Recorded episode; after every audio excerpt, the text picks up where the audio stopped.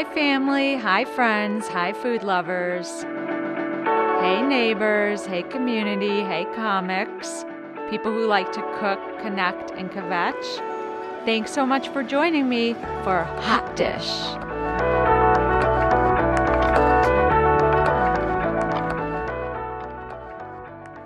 Okay. Hello. Hello. How are you, Lauren? I'm good. How are you? I'm all right. Thank you for having me. Yeah, thanks for being here. Um, and thank you for being here. This is Hot Dish. My name is Lauren Huberman. I'm hosting.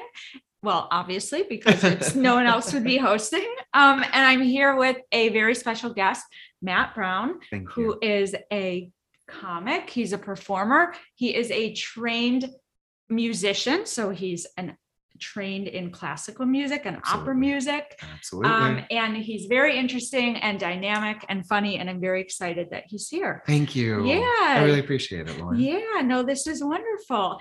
Um, and today we are making something that I want Matt to introduce because Yes. this is something that you picked.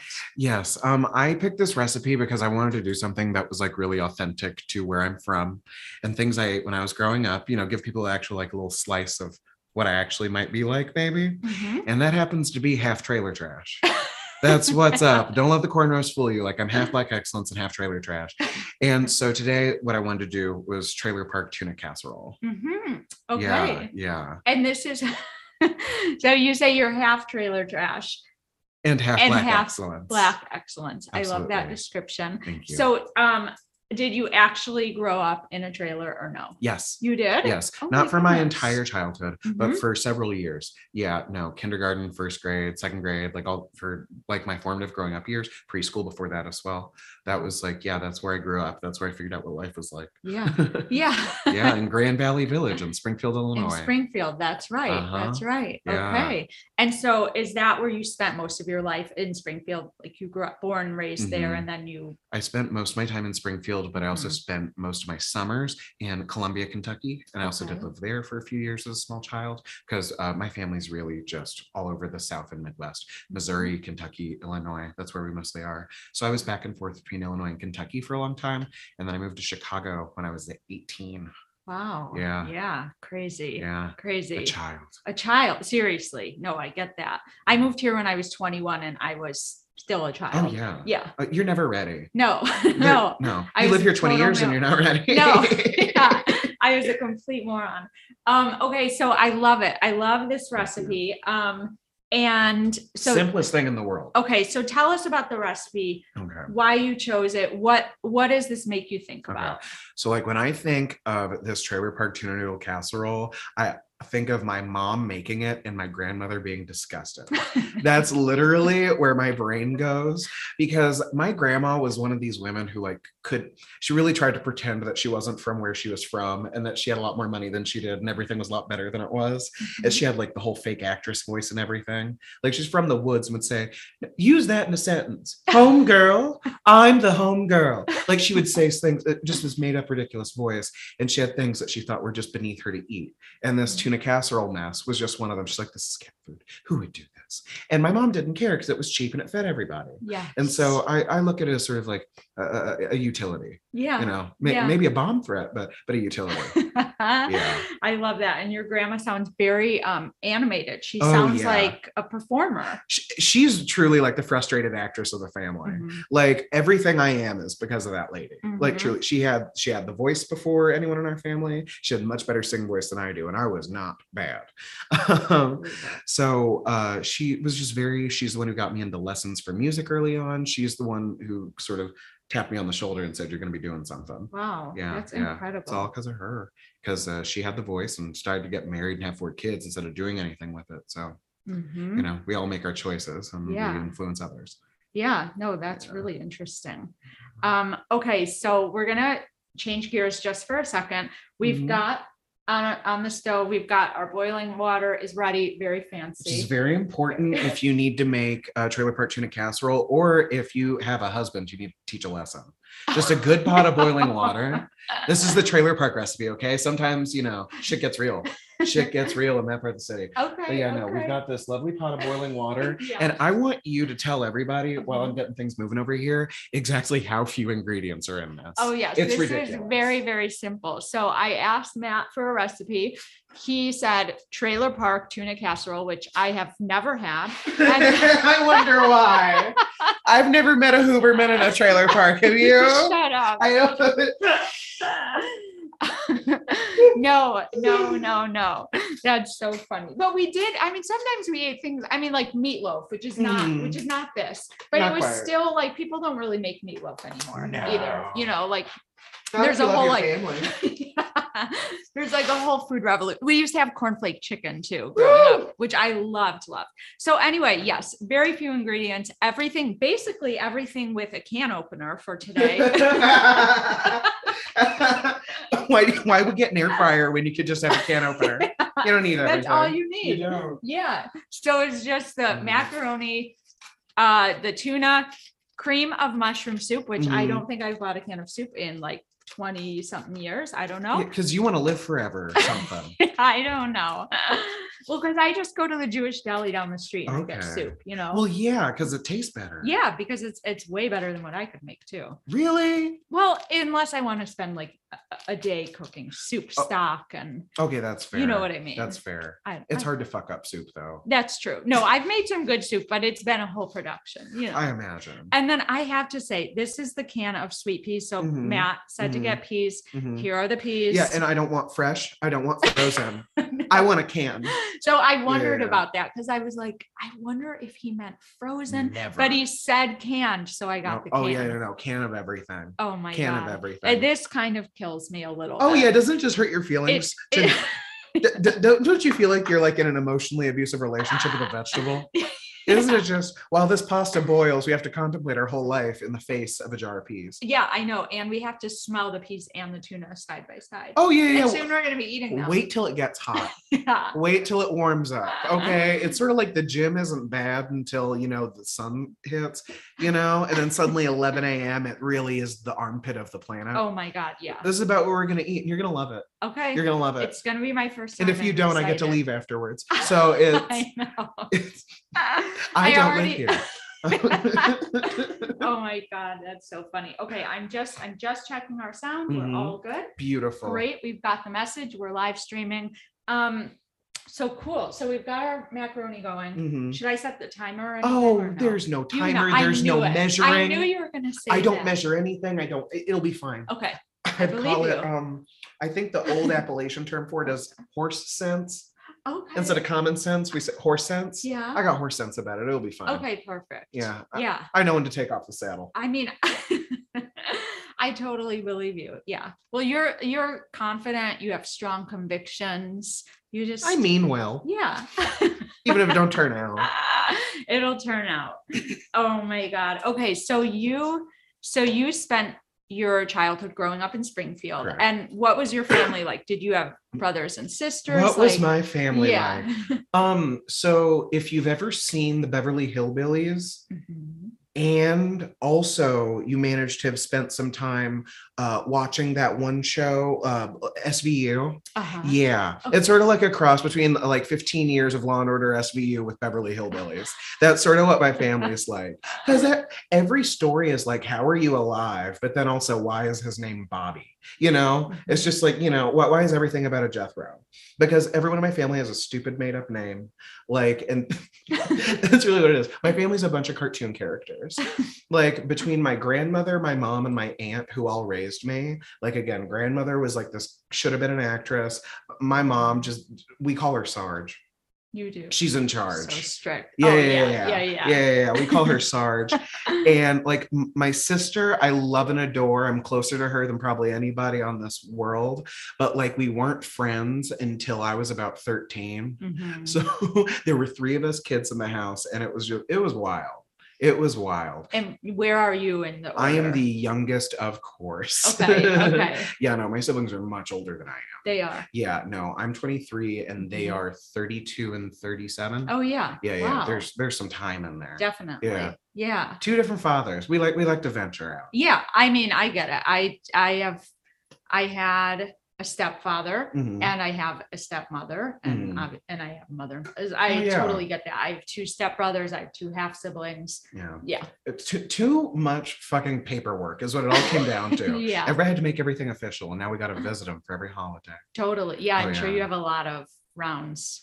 To Oh, make. honey. Oh, yeah. And everyone had to get smart and move. So Mhm. it's always just like you got to make decisions and pick certain holidays.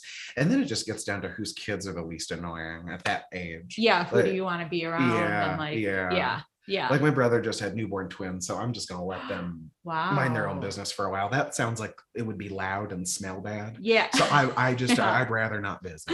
That's a lot of commotion. Yeah, I'll, I'll let them, I, uh, I'll respect their privacy at this time. That's, That's- very that's very considerate. As a. PR move, I'll, I'll, I'll, I'll, respect their privacy at this time. But like for Christmas and stuff, I cannot wait to go to my sister and her husband's. Their kids are five and six, so they're fun. Aw, that's They're fun. They're yeah. running around. They're a good goddamn time. They've got their own opinions. They're ready to kick my ass. Yeah. You can play and like talk and Oh yeah. yeah. Oh, yeah. No, that's great. And they also happen to think I'm like a rock star. Like every time I come over, it's like an Adele concert. like it, they like literally i is absence makes the heart grow fonder and because of covid and stuff every time they see me it is just the biggest deal so like don't zoom your family is what i'm telling you Yeah. like don't get on facetime just let them miss you and then just like maybe they'll get a smoke machine when you do show up I love that. That's my- yeah. that's no, it's so great. They're your fans. absolutely Yeah, my yeah. niece and my nephew are my biggest fans for That's absolute so sure great. for absolute sure yeah. And they have no idea what the hell i do but they think it looks really cool Mhm. and that's the fun part well, it is cool. The clothes and the makeup and the everything it- the eyelashes are fascinating I love it. because when they were very little they wouldn't recognize that it was me i would Mhm. uh, they would like see me during the day looking like this and then i'd Mm-hmm. go downstairs go put on makeup and come back and they would Mhm. think it was somebody else when they were really little I'm sure. when they were like two and three they were like it sounds like matt but it can't be matt yeah. I mean, it is a it is a transformation. absolutely That's for sure. yeah miss brown is a whole different lady yeah so i do want to talk about that um so so before we dive into that Mhm. more so you grew up in springfield Mhm. um and then and i know that you had training as a singer Mhm. um and i know that you came to chicago and you came here for college like Mhm. how what was the evolution of that like well the evolution of that was i went through puberty in about five seconds so when I was 11, it was time to get me in voice lessons immediately. wow Because like I literally woke up one day and my shoes were four sizes bigger and like nothing fit. Like it literally didn't even take three weeks. Like I was just like a new person immediately. Mhm. And I've been this height and weight since I was 14. wow Like I have looked like this since I was in high school. And so when my voice started to change is when it was time to get me in lessons. Mhm. And then that went on. Um, my first teacher got Alzheimer's. And so I had to get another teacher. No. Um, but I spent three great years with Penny before she started to tell me the same story three times in a row. Oh Um, and then I got a new teacher, um, studied with her for another four years, won a lot of vocal competitions. And when I was getting to junior and senior year, getting into being, you know, seven, eight years deep into singing, um, it was getting to a point where are you going to go to college and do this for real? Or are you Mhm. going to study the humanities, do something else, like be a little bit more well rounded and kind of let this be background music? Mhm. And what really influenced my decision was the fact that by the last year of doing all the competitions and being in the three choirs and getting the solos and doing everything I always did, I wasn't excited about anything anymore. It just felt like a ton of goddamn work. Mhm. It just felt like an insurmountable amount of work that took a lot of restrictions on my lifestyle. Because when you sing in a theater, unamplified over an orchestra, Mhm. you can't really do too much extracurricular. Everything's all about your voice. No smoking, no drinking, no coffee, no soda, no, Yeah. n- you have to sleep a lot. You need 48 humidifiers. It's stupid. Wow. It's a lot of work. It's a lot of work. That's a lot of restrictions. And as much as I love doing that, and I still sing and I still sound all right, I wanted to write my own material. And that's not possible when you're singing, you know, archaic music from 1787. Mhm. It's beautiful and it's stunning and it's timeless and it'll never die. But I wanted to get my own my own words out there. I, I felt like I had something to say and I did not want to compose a goddamn opera. So I took the path of least resistance, moved three hours north and got in everybody's face. Mhm. And it's been running 100 miles an hour ever since. yeah. So doing stand up is is the shift that you made when you moved to Chicago. Yeah, when I was Yeah. 18, I moved here in August of 2016 years old. And uh, I did my first open mic like that week. And it was at Comedy Bar. And I kind of never left. Mhm. Comedy Bar is really my home. It is. and yeah. um, I kind of just like never left after that. I was producing at Laugh Factory after I'd been here for three months, and I just kept it moving. yeah, that's Yeah. incredible. Yeah. Wow. Um, I'm getting paranoid about what do you think But- about well, here's this? the thing. You when tell me. no, because here's the thing. Okay. It can never be too soft because this Oh. is this is cat food. Okay. This is the other thing. We're not going for like an authentic al dente trailer park tuna cassarola. Ai, ho bisogno di quale. Like there's not that's not going to be happening. Oh, Um, so what I always judge it by, the way my mother taught me, yes, was me. that um, the Janae Brown school is that you want to see if the macaroni got big. okay? That's all she says. Like, does it look big? It looks bigger than before. It's fine. So that's that's the rules on that. So now we can turn the heat Okay, off on this baby. Okay, We can turn the heat Got off on this baby and just drain her. okay. So Um. be careful. Oh yes. Oh Just because I don't want you to burn yourself, obviously. Obviously. Yeah, I mean, you're my guest. And your insurance isn't that great. No, it's But not. I mean, I just did, what did I do to Oh, Oscar? Okay. Okay, We, turn we, this around for okay. because we just have to get real that you may Yeah. have done some very foul things with Oscar the Grouch. No, that those oven mitts have been through a lot. Oscar's ass is what it looks like to me. Actually, you went to the bottom of the Oh trash my can. god. Yeah. Like I thrifted these when I was in grad school, and I just want you to understand. Okay, but we're getting Oh man, I love it. all of la pasta, la pasta asciutta. We're gonna be really fancy about this. I love your Italian.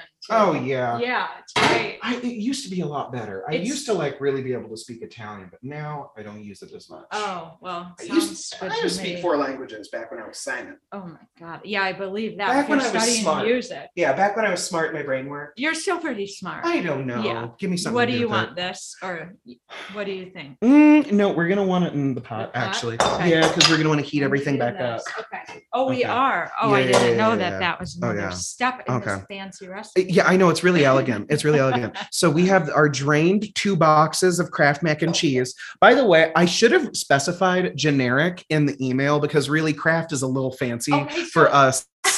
Well, we- you did say generic, but then I was like, oh, well, there's Annie's, there's this, there's. Well, Annie's others, is so- fancy. Yeah, Annie's is fancy. so Annie's is fancy. Okay. But like you meant like a Walmart brand. I like I wanted the 39 cent fucking cheese club Aldi mac and cheese. Yeah. That's that's what I grew up on. That's my history. Um, so basically, the way you start this is literally you start just with the mac and cheese like you would normally Okay, by adding your paltry sum of butter. okay. Um, in my home, this would be imperial margarine. Ah, but- yeah. Um, a little bit of butter goes really far, Cool. and okay. a dab of milk. And then this is where we just start throwing shit together. Again, there's no measuring. Okay, You'll you'll measure in your next life. yeah, Okay. yeah, not in this one. I personally feel like God is the only one who has an account of all my rights and wrongs, and so I don't need to take measurement of everything. Okay, I don't. Okay, I don't. okay. I know who I am, and so does Jesus. I, I mean, I. I just saw like the eyes of Tammy Faye. I'm sorry. Oh, you Uh. I- no, it's never a bad time to preach. Okay. Oh So God. now we've got this happening, and now we have to get into the infamous and important. Yes. And um, listen, everybody else gets to be proud of their culture, so why can't I? you can be. And so we're You gonna get be. into the cream of mushroom soup. Oh my god! Now this is the this looks like the jewel brand to me. Yeah. So you went with the store brand, and this I appreciate. Uh, yes, and that was intentional, and it is reduced sodium, but there was no choice in that. Okay, because So you know that okay, because now I'm not sure how much you've paid attention to like the Paula Deens of the world and the people who do the down home country cooking, aka like steal recipes from old dead black people. Oh. But um, you know, as they're wont to do. Um, but really all of these recipes are sort of like a very like long form death wish. Mm, Eating like this is sort of like smoking cigarettes. Like it's not going to kill you today yes. and you're going to love today. How fucking ever. There's a giant however. Um, it's the size of Iowa. I don't know. Oh, Okay. good. you got Oh, it. yeah. I can never get this open. Oh, you see, I just I, years of practice. Yeah, Years of yeah. practice. So now we have the cream of mushroom soup in here with the pasta, and now we're adding the cheese sauce because this needs the the, the powder. The powder, not not you do not want the liquid cheese. You do not want like the actual like Velveeta brand nice anything. No. Like who what do you think you are? Too good for the rest of your family? like just because you went to college and read three goddamn books doesn't mean you're too good for Mima's casserole. And then you just start mixing stuff in. Okay. You really, it- it's not going to be pretty at first. You might decide you need more milk. This is, Yeah. I I don't measure anything. I just throw shit together. it. You live. Oh, this is another little um, piece of Appalachian, um, just little trivia that you might want to know for how real broke people really shop. Okay. This is how my grandmother used to grocery shop. Now we're just adding in our, our peas, oh. our Oh. tuna. We're just throwing everything in there. Okay. It's just it nothing matters. Nothing matters. Listen, your husband left and he's not coming back. Nothing matters. He he didn't even get the pack of cigarettes. He quit smoking before he said he was gonna leave for a pack. And you just watched him go.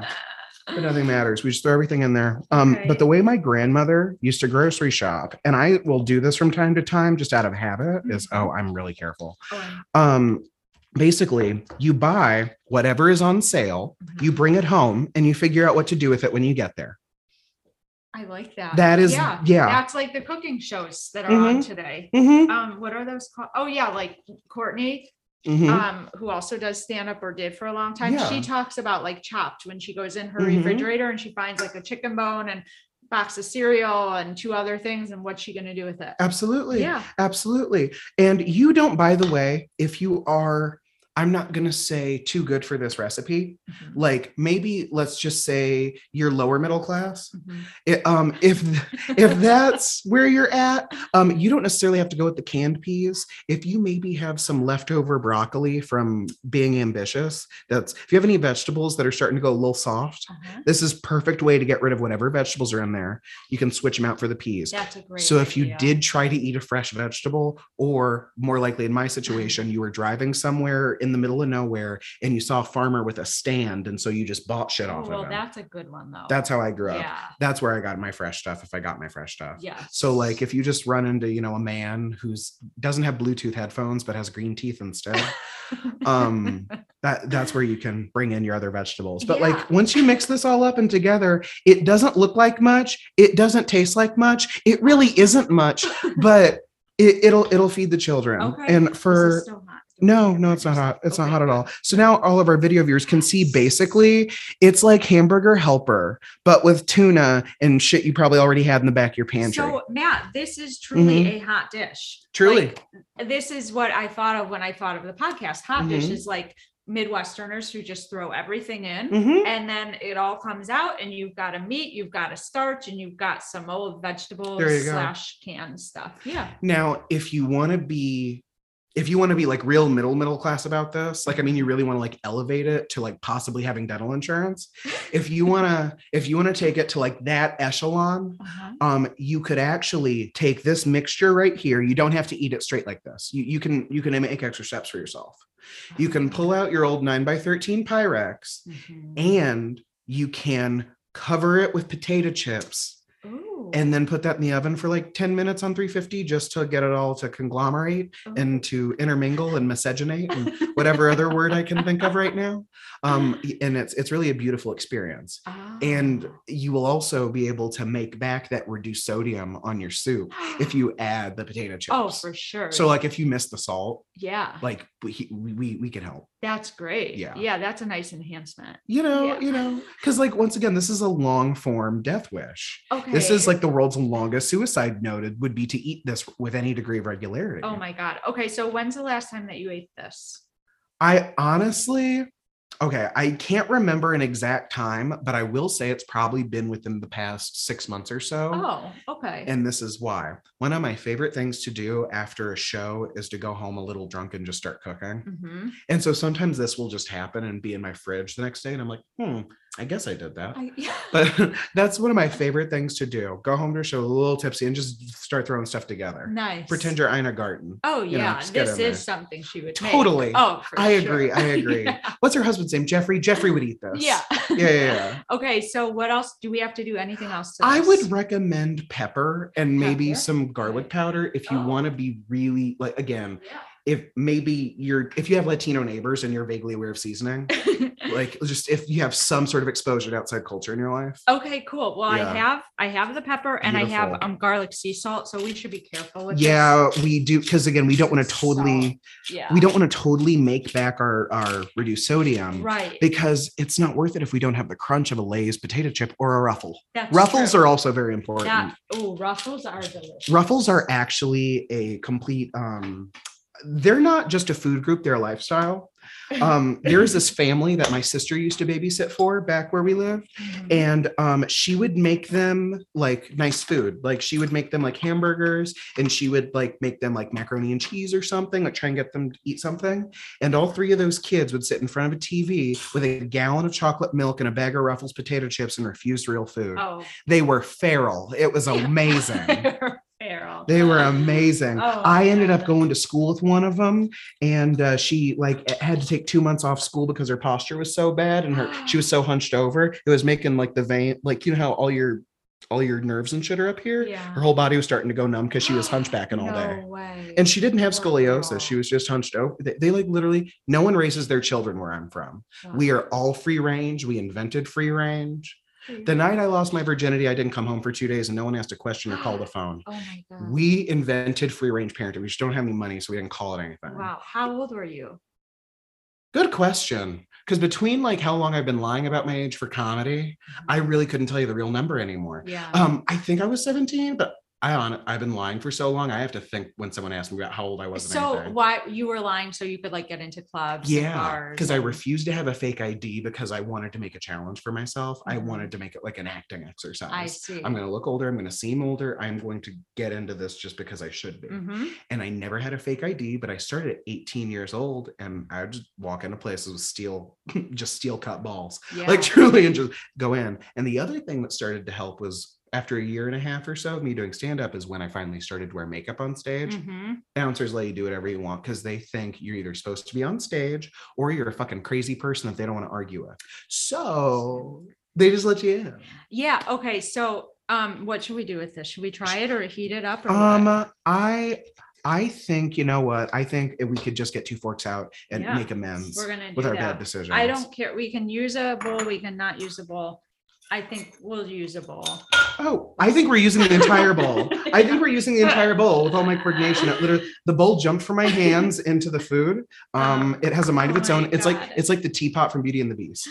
It is Angela Lansbury. Inhabited this Oh my. bowl. Okay. So I I'm gonna have to eat around the peas because Mhm. um, oh, you don't do peas? you know not really, but it's been Okay. a long time since I've tried. Since I was a kid and like. So, I, so you had to haven't so eat you haven't had a pea in just millennia. oh, for sure. Okay. the- Thirty years. okay, the year okay, so this is definitely a there's- 1990 something situation. Yeah. Oh yeah. Well, there's one pea in here, so I'm just gonna eat it. Oh, I, I I'm proud of you. Yeah. Thank you. It doesn't taste like much, doesn't look like much. It isn't Okay. much. Nope. It's Fine. it's fine. That's exactly what it is. It's fine. I was gonna say it's not terrible, and I'm not gonna say it's amazing. No, you're not gonna say it's good. You can't say it's good. No, I'm not gonna be. This like, is a bad marriage you don't leave. This is what it is. it's just fine, Herbert. Mm-hmm. And you, this, this is what it is. And this for is what it is. kids and a Mhm, family, mhm. I get it. You can say you made the meat a vegetable. Mm-hmm. And there's protein, Mhm. and there's a carb, so they're not gonna be hungry for a while. And if they don't like tuna or they have heard that they don't like fish, you can lie to them and say it's chicken. Oh yeah, you're right. My mom used to feed It's us fish sticks and tell it was chicken. Just Mhm. lie. Just lie. They're little. They don't know. They don't need to know. Oh yeah, no, they don't need to I'm know. also very against asking children what they want to eat. you are. I'm totally against that. You just think whatever you're making, whatever it is, you're eating it. what else in this house is up to them? Mhm. Nothing. Why are we starting here? hmm Well, that's just how I feel. So about what It. if they didn't like anything that was on the table? Then they're Pity. just hungry. Okay. Pity. Try saying no You're to me tough. again. Try saying no to me again. See how long it lasts. I, my mother's name was Sarge. Like, Oh yeah, no. I am because the thing is, I feel like you have to be tough on kids early, so that way later on it's less issues. Definitely. Because if they know hard, firm boundaries at four and five and 6 Mhm. you don't have to worry about them being crazy at 17. That's true. Because they know what's up. Yeah. Like I, I've said to friends with that are struggling with their little kids, I'm like, they're never going to be easier to control. You, No. you like have to take care of this now. Yeah. It's true. You have to. Yeah, it's like I mean, I taught high school for a Mhm. while and it was way easier to be strict at the beginning of the year and lighten up toward the end of the year and have fun with the students Mhm. versus the other way around. And the other thing is that teaching high school, there's very limited what you can do because if you're 15 years old and you're Mhm. practically an adult and you Mhm. decide you don't give a shit about something, no one can make you care. Yeah, that's true. And especially if they come from a family where dropping out's not going to be the end of the world, Yeah, th- th- you can't. If they decide they don't care, that's it. yeah. They've made their decision. It is. I know it's really hard. For sure.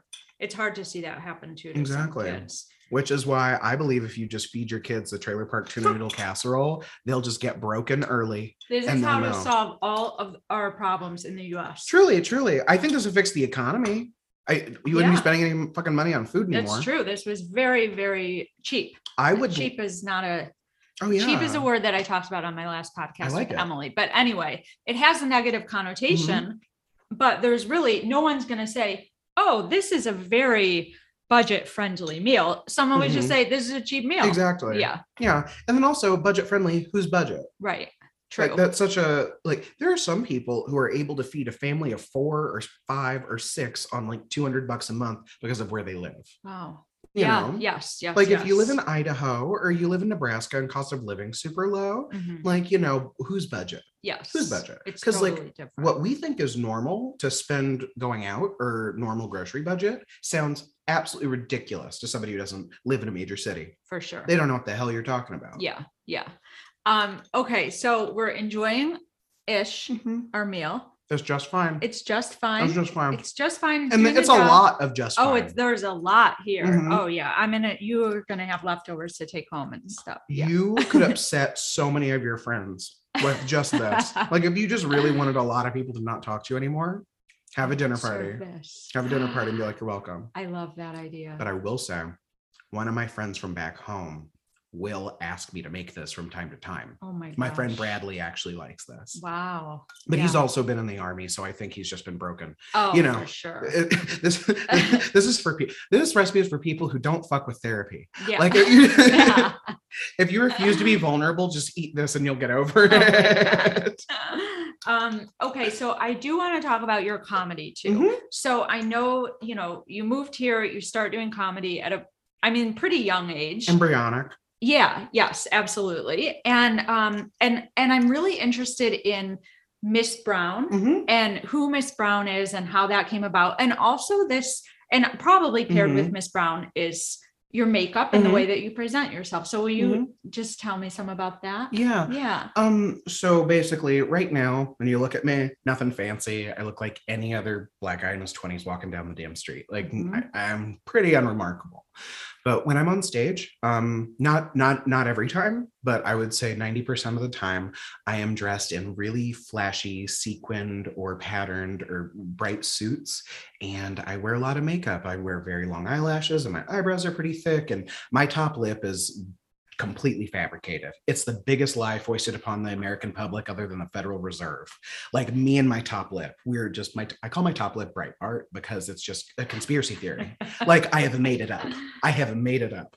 So I, I didn't know that because I've actually only ever seen you Mhm, in makeup when you're performing. mhm, So, yeah. yeah. Yeah. And like you know it's the same person, but it's like, oh, no one's eyes are actually that big. Mhm. Oh, he only has four eyebrow hairs. Okay, okay, damn. That's actually that he does a good job drawing those things on. You can notice everything now. But the makeup came as a sort of it was uh, something that I always enjoyed. Like when I was in high school, I would wear makeup from time to time. To me, it's not like a gender identity statement. It is purely a hobby. It's something I enjoy. Some people like to ride horses. Some people like to paint. I like to sit in my house and custom make eyelashes by hand for an hour and a half.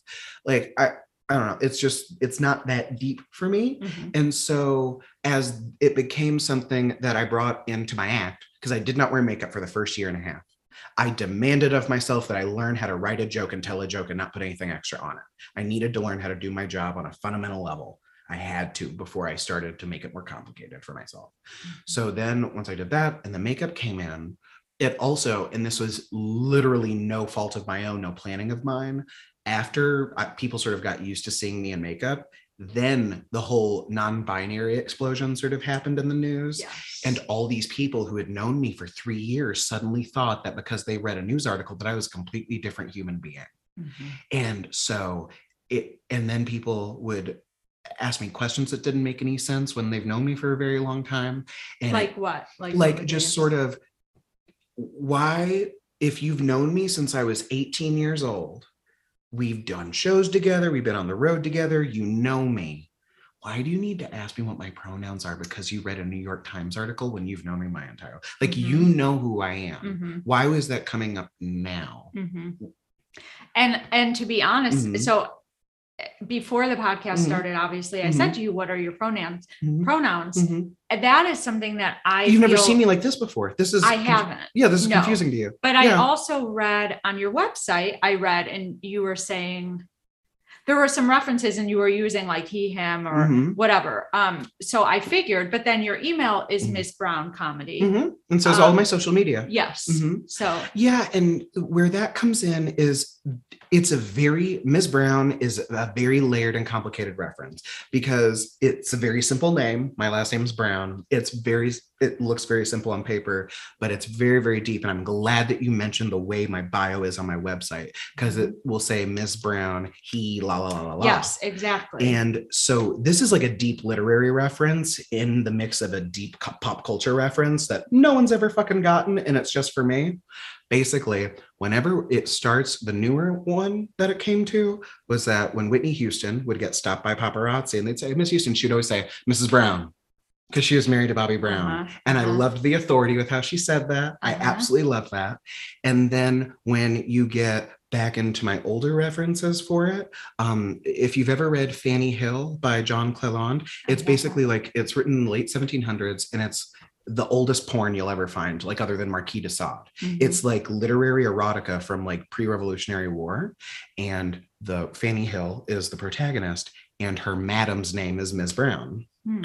And that, and so that's the other layer to that. And then it just became this thing of like addressing the whole what are your pronouns? Mhm, Ms. Brown, I'm your fucking librarian. That's who I am. I'm your third grade teacher. Do you, Ms. Brown?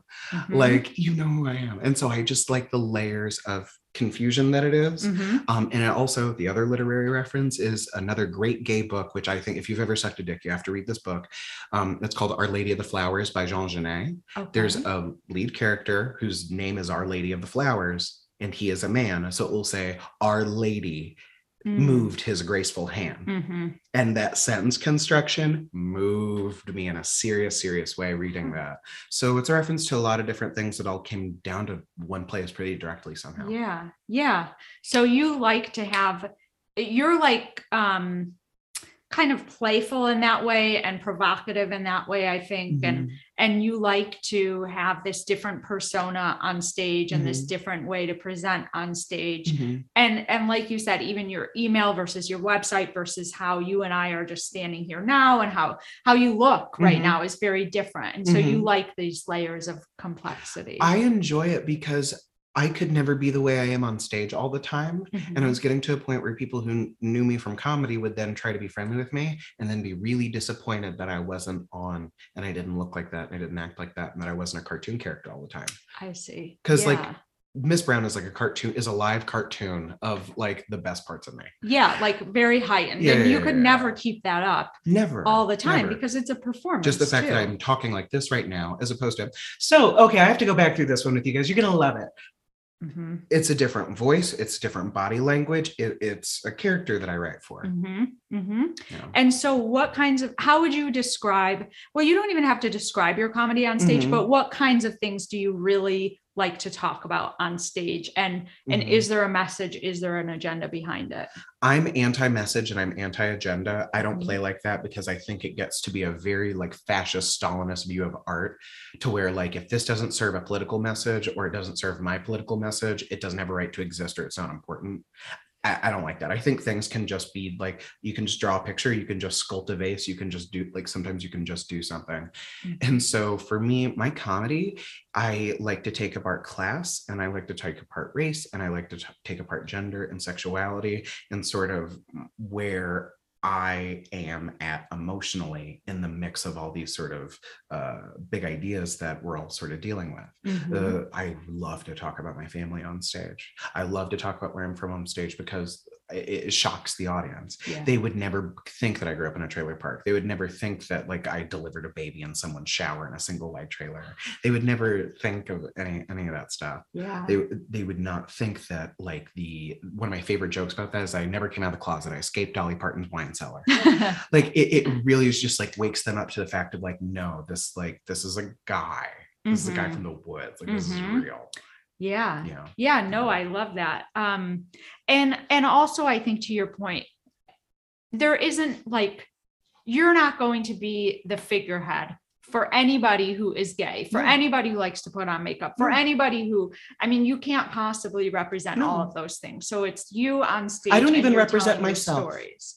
Right. i don't even want to take up the responsibility of representing me up there that's why it's miss brown it's Miss Brown. like so Mhm. I, I, and i'm against that thing of uh this sort of these outrageous claims of needs of representation immediately and stuff like that Mhm. because you have to ask yourself do you want to see a ver- you want to see your story on tv or do you would just wish it was you yeah. do you just wish it was you because i don't know maybe it's just my little echo chamber chamber of being around a lot of actors and comics and writers in my social media but like people are making those claims it's like are you just mad you didn't get the job or do you like really want to see that story done well no matter who's doing it hmm hmm that's where i get into Yeah. Yeah. yeah. No, I, I understand that. Um, okay, I'm checking the time. Good. We still have some, we still have some time. So, Yeah, um, so I'm interested in a few other things here. So Mhm. One is, do you, I know this is a crazy question, yeah.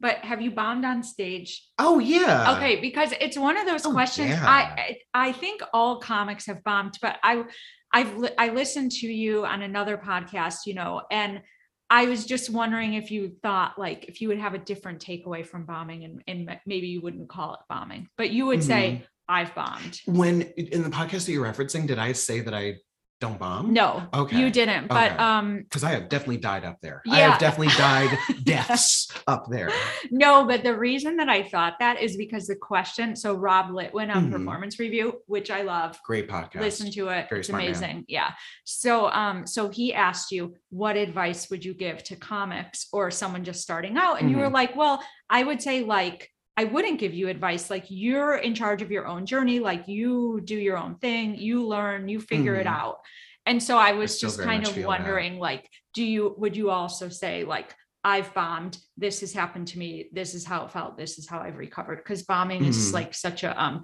cornerstone of like what all comics Oh, go through. yeah. Okay. Well, th- I think that it's very, I can get into si- situations where I have and why I think it happened, but I think the why is often the most important thing, not even necessarily the recovery, Mhm. because it's the knowledge of where you lost them or where you went too far or where you didn't do enough and you bored them.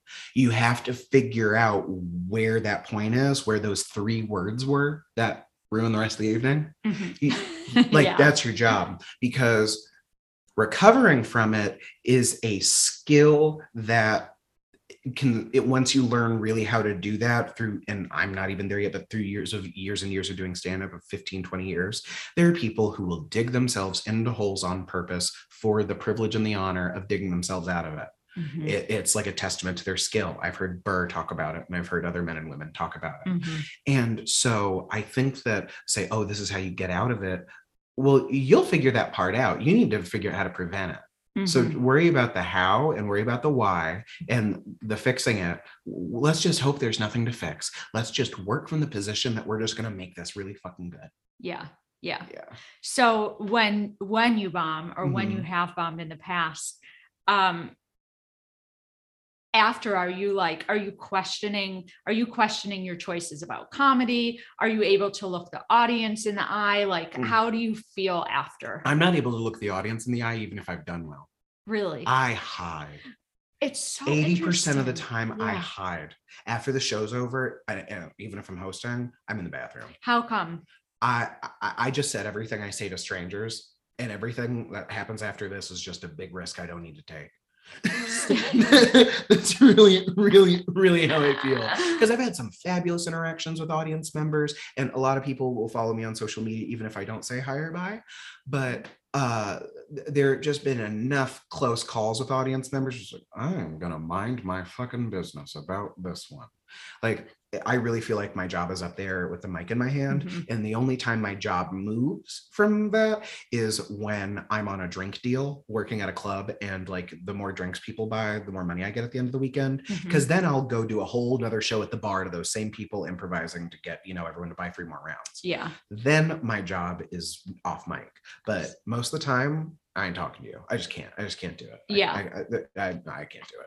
That's so Um, interesting. I don't have stage fright. I have people fright. Yeah, yeah, Yeah. No, I totally get that. I mean, for me, I kind of feel the same way, but it's I get kind of embarrassed and shy after. Mhm, Um, I'm not afraid of what will happen if I do talk to the audience, mhm, but I feel like I've just really exposed a part of myself. mhm. And sometimes I feel shy after. Yeah, yeah. No, it's sort of like the first time you have sex with somebody and then they want to like talk, and it's like, I have to think about what just happened. Can you like, can you just give me, I made a choice. but I when I have bombed, I think most of the times where I really have just absolutely lost them, it's because I wasn't listening to them and I was going at a pace that didn't work for them.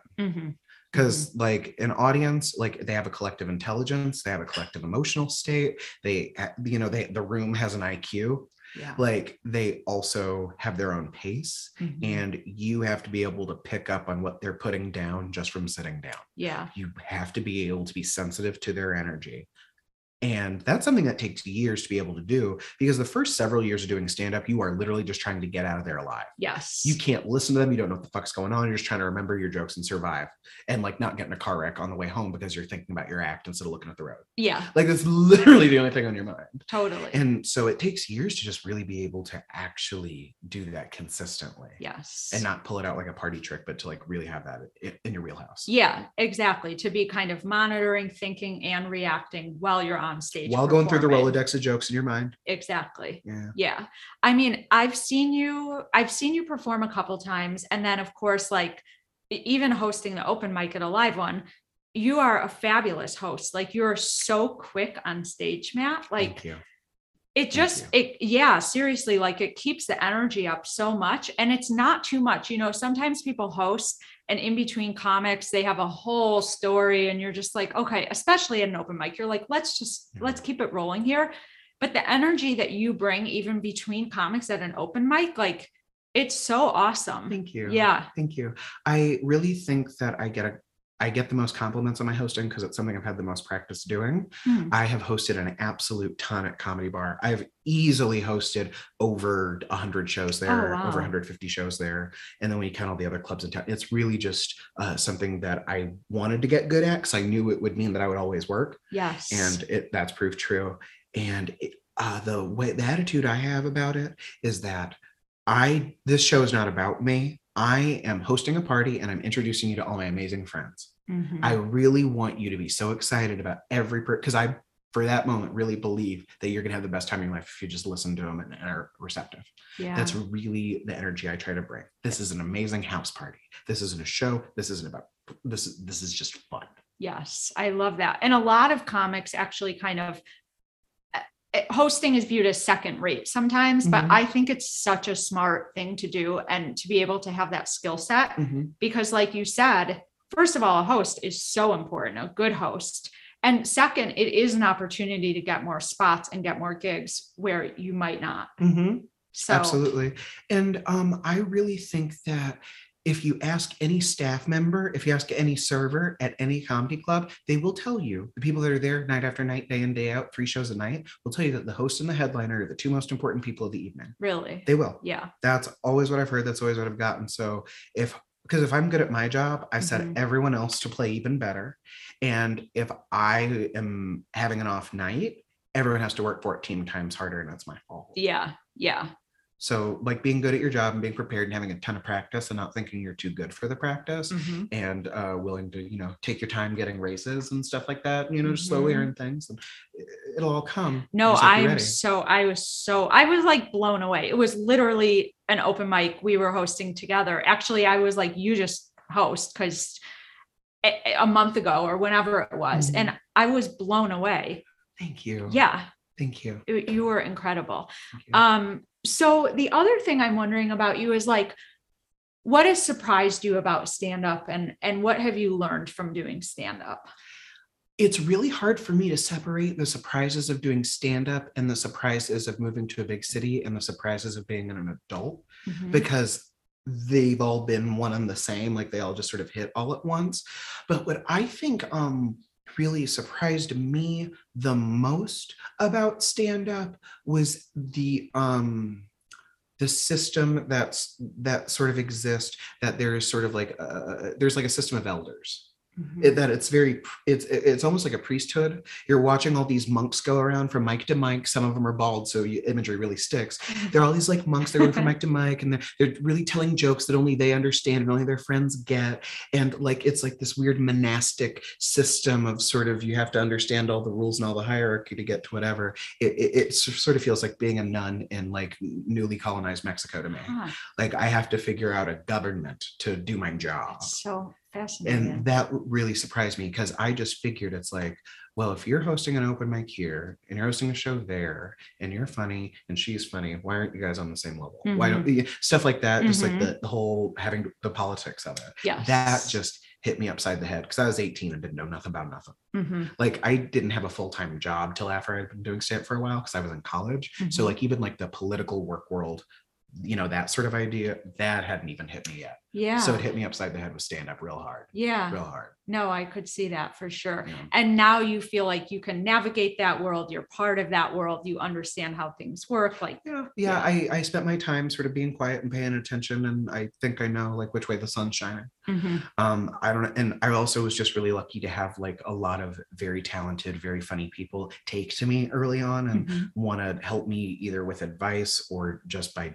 just being really nice and get you know eh, telling other people that I might help out their show. yes. But like, I mean, I got to do shows really early on. Like I'm talking two months in with like Danny Callis, like Mhm. repeatedly, and Mhm. Kelly Howard giving me amazing, amazing advice that's helped she's me. a ton. amazing. Mhm. And you know, uh, uh, Kristen Toomey yeah. just really has been such such a good friend and so so smart, so smart, and just like I had people who cared early on that could help. I Mhm. had friends that were producing at Laugh Factory and said, "You're going to make my show a lot better. I'm bringing you on. I don't care that you're 12." Mhm. You know, I, I just showed up with like good intentions and I think prepared with decent material for somebody to start with. yes. And it all kind of took care of itself because I showed up and did my job. yeah. Oh, I absolutely. really did. I really, really do my best. Oh, I can tell you're so professional.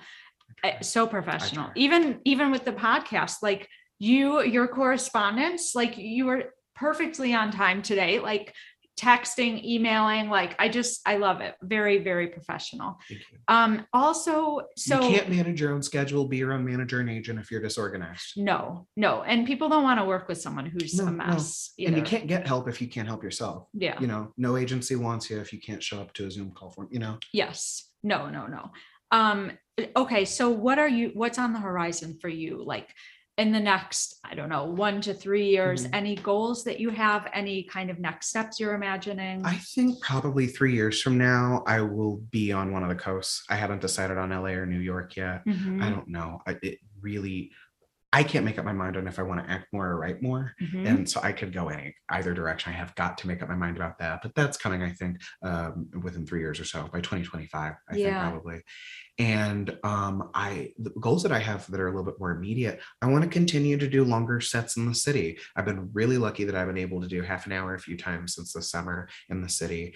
And I feel like I'm really good at doing long sets because I started when I was 19. I did half an hour the first time as a teenager. So I've had a long time to work on my long set. And so I think the more chance, and I've again been able to work so much at Lincoln Lodge, and it's been so helpful to get new Mhm. material and stuff like that. Um, but I think that getting to get that even more refined and maybe recording an album, I think Mhm. those are things that are coming up over the next couple of years because there are some jokes that I love to death that I have to give a proper burial. Mhm. Yeah, totally. Yeah. Like wrap it up and be like, okay, and now I'm gonna set you aside for a while and work on. There's a lot of stuff that's funny from my college experience, but the Mhm. time is ticking for me to be too old to talk about it. Yeah, But yeah. there's some stuff that's really funny. And if that's like a good front loaded 10, I know everything else will work. Yeah, yeah, no, Mhm. that makes sense. Mhm. Um, okay, wow. Well, this has flown by. Um, Great. Yeah, I don't want you to leave Chicago. I know like comics always, they don't always leave, but a lot of, I've seen a Mhm. lot of comics leave. Well, I mean, the more TV shows film here and the more things change, you never know what's going to happen. I live right down the street from Cinespace, you know, the Mm-hmm. Oh, big, the yeah. yeah, Yeah, yeah. So you just never know. that's You true. just never know. Right, right, right. I try to stay really hopeful because everything good that's happened to me has been a lovely surprise. That's Mhm. been one of the big surprises about stand up that people might want to help you and be nice and something that's so competitive. Yes. But you show up with good intentions, hard work, and doing something that other people are not doing, and you Mhm. will get your rewards. It may not be on your timeline, but you'll get them. Yeah, You'll get yeah. 'em. No, that's very true. That's true. Well, this has been delightful. Um, we've got a lot of our trailer Oh, yeah. park tuna casserole. We've got a, a lot of bad decisions in one place. Yeah. Um, I want to give a big shout out, of course, to Matt Brown for Thank being you. here today. Um, to Christine Ferreira at the Lincoln Lodge. Yes, we love Christine. Love Christine. Um, and also there's lots of other podcasts at the Lincoln Lodge. Of course, there are wonderful comedy shows. Check them out. Um, and yeah, Matt, you have been delightful. Thank you for spending time. Thank you for making this cat food. I wish it's time. I It's time wish to feed the cat cat. hadn't died. Because she would be all over this. This would have killed her. oh my god. This would have killed her. This would have been the last meal. I mean, she loves What a terrible last and she supper. loves she loves macaroni and tuna. So I'm thinking of I'm thinking of you, Jen slash Melissa. Um, okay. so we're gonna go. Thank you, viewers. We love you, and we'll see you next time. On See you next time. Hot. Bye bye.